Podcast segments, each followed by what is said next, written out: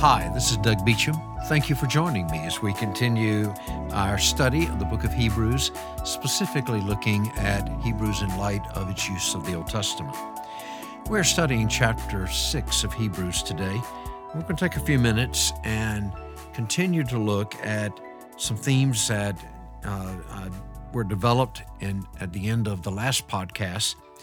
And specifically, I want to start with chapters, uh, chapter 6, verses 4 through 8.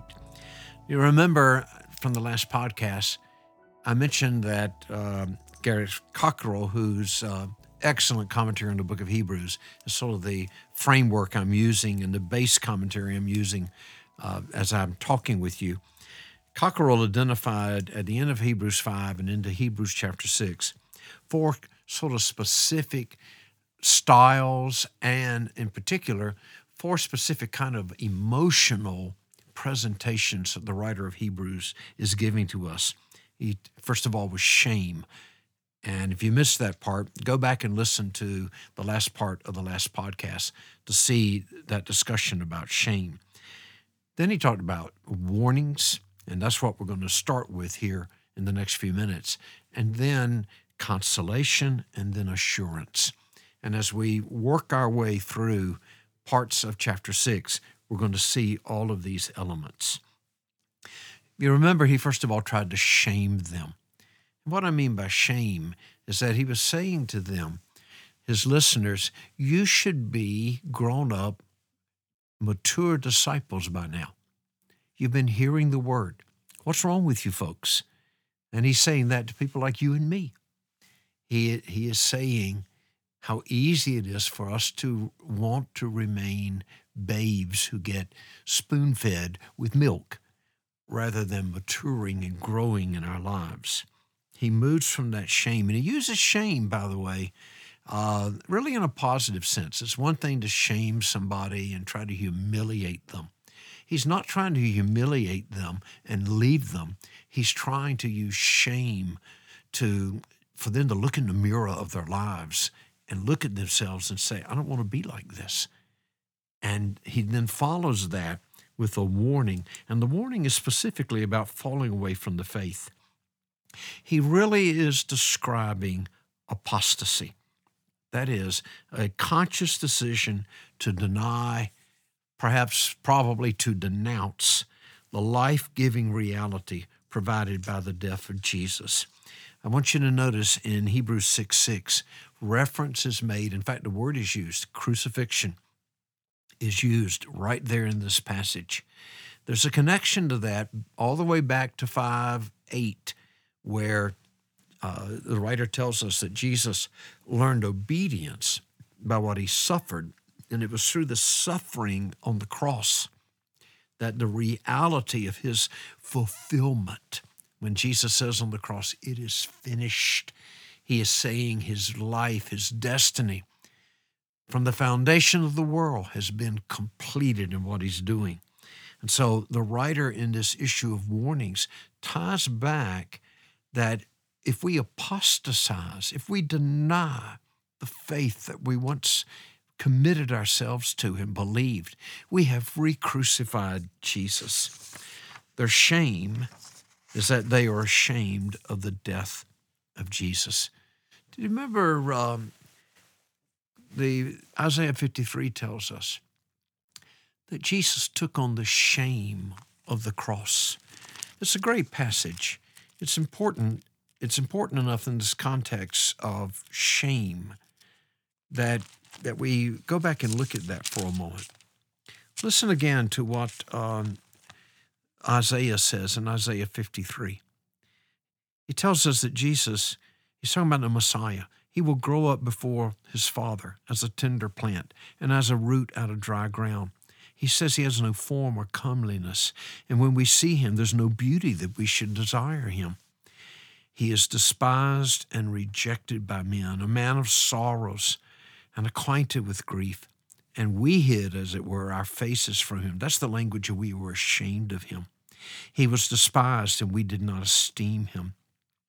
Then he says, Surely he's borne our griefs and carried our sorrows, yet we esteemed him stricken, smitten by God, and afflicted. He was wounded for our transgressions, He was bruised for our iniquities.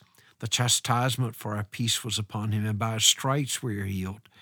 He goes on, He says, The Lord has laid on Him the iniquity, the twistedness of all of us. Verse 7 He was oppressed and he was afflicted, but he didn't open his mouth.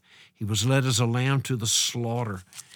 In other words, Jesus, Jesus did not um, beg to be released. He goes on and talks about more about Jesus. It pleased the Lord to bruise him. He's put into grief. He talks about his soul being made an offering for sin. And, and he will bear the iniquities of many. It says he was numbered with the transgressors. He bore the sin of many, and he made intercession for us as transgressors. The shame that Jesus took on the cross, he bore that shame, the shame that's our shame. And then for us to come back and for someone to be ashamed of Jesus, to apostatize, is the writer is basically saying there's no recovery from that. It's not that the Holy Spirit may not want to reach out to your life, it's that you have so hardened your soul that the shame of the cross is more than you can take in the arrogance of our self sufficient, uh, prideful humanity. You know, this is a passage we need to be really careful with. It seems to me there are two extremes that we need to avoid in the consideration of the passage here in Hebrews chapter 6, where he says it's impossible for those who were once enlightened and have tasted the heavenly gift and have become partakers of the Holy Spirit, have tasted the good word of God and the powers of the age to come, a whole series of participles there, that if they fall away, to renew them again to repentance. There are two extremes we need to look at here and to avoid. The first extreme is the extreme that we cannot have certainty for our salvation. The certainty of our salvation, our assurance in of our salvation, it is truly in Christ and what He has accomplished for us on the cross. Our errors, our shortcomings, even the weaknesses of our humanity, that does not negate our salvation. When the Holy Spirit reveals to us our failures, our, our falling, the Holy Spirit uses the Word of God. We use our conscience that when we confess and repent, as First John tells us, we can be assured that our Heavenly Father is faithful and just to forgive us and to cleanse us of all unrighteousness and of all that has occurred.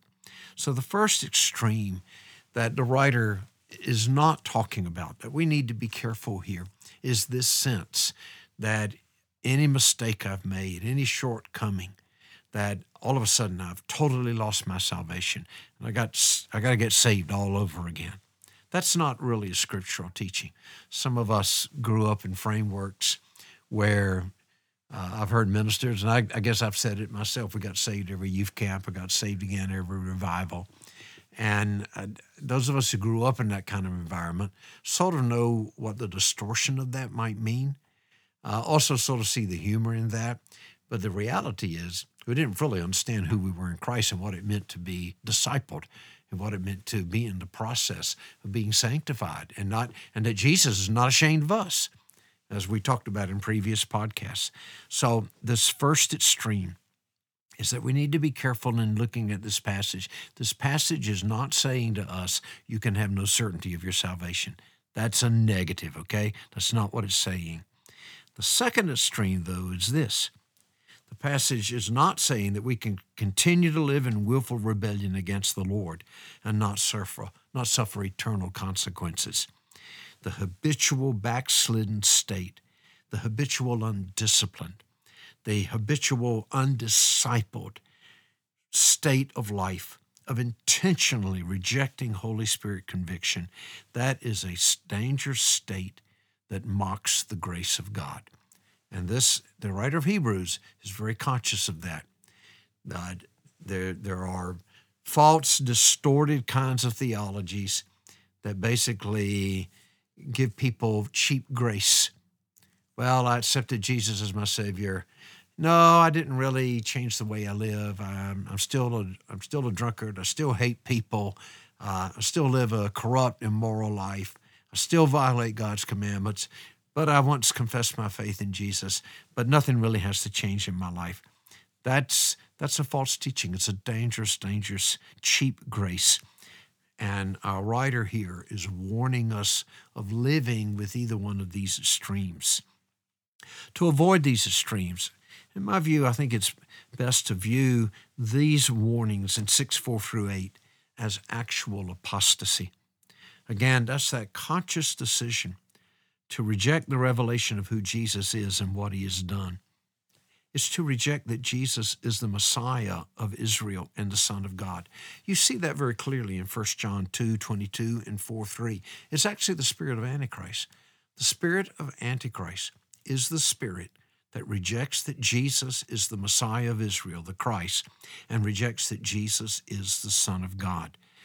It, it's to enter into the realm of idolatry, the rejecting of the revelation of God and the substituting of our own images of what and who we will, we will serve. These are great and, and important warnings to us. And uh, the writer, then, if you remember, I made reference to Cockerill's uh, progression of shame and warnings and consolation and assurance.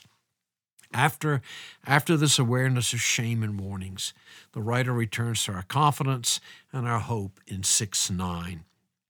Our confidence in salvation is because God is not unjust in how he deals with us. We are called to persevere in the faith and not be like the, wil- the Israelites in the wilderness who could not enter the promised land because of their unbelief. We, and if you notice there in chapter 6, as he's continuing this call related to our, our confidence, our, our assurance, we are called to continue ministering to one another. That's the word that's used. This means we're called to serve one another in the Spirit of Christ and in His love. It's a great passage there of uh, that ends up at, as as an encouragement for us. Listen to it at, at at verse 11. He says, "We desire that each one of you show the same diligence to the full assurance of hope until the end, that you do not become sluggish." That's back to that dull of hearing thing. But imitate those who, through faith and patience, inherit the promises of God. That last verse, through faith and patience, inherit the promises of God, is going to become the link that's going to lead us at the end of chapter 6 back to Abraham, which becomes the link that will link us back to Melchizedek in chapter 7. Thanks for joining me. And if you will, take a, as you prepare for next week, go back and read chapter six. Ponder some of the things I've talked about with you. Go and prepare to read. Go ahead and read and reflect on Hebrews 6, beginning at verse 13, as we get ready to move in the next couple of podcasts to talk about this shadowy figure out of Genesis 14 and Psalm 110, Melchizedek.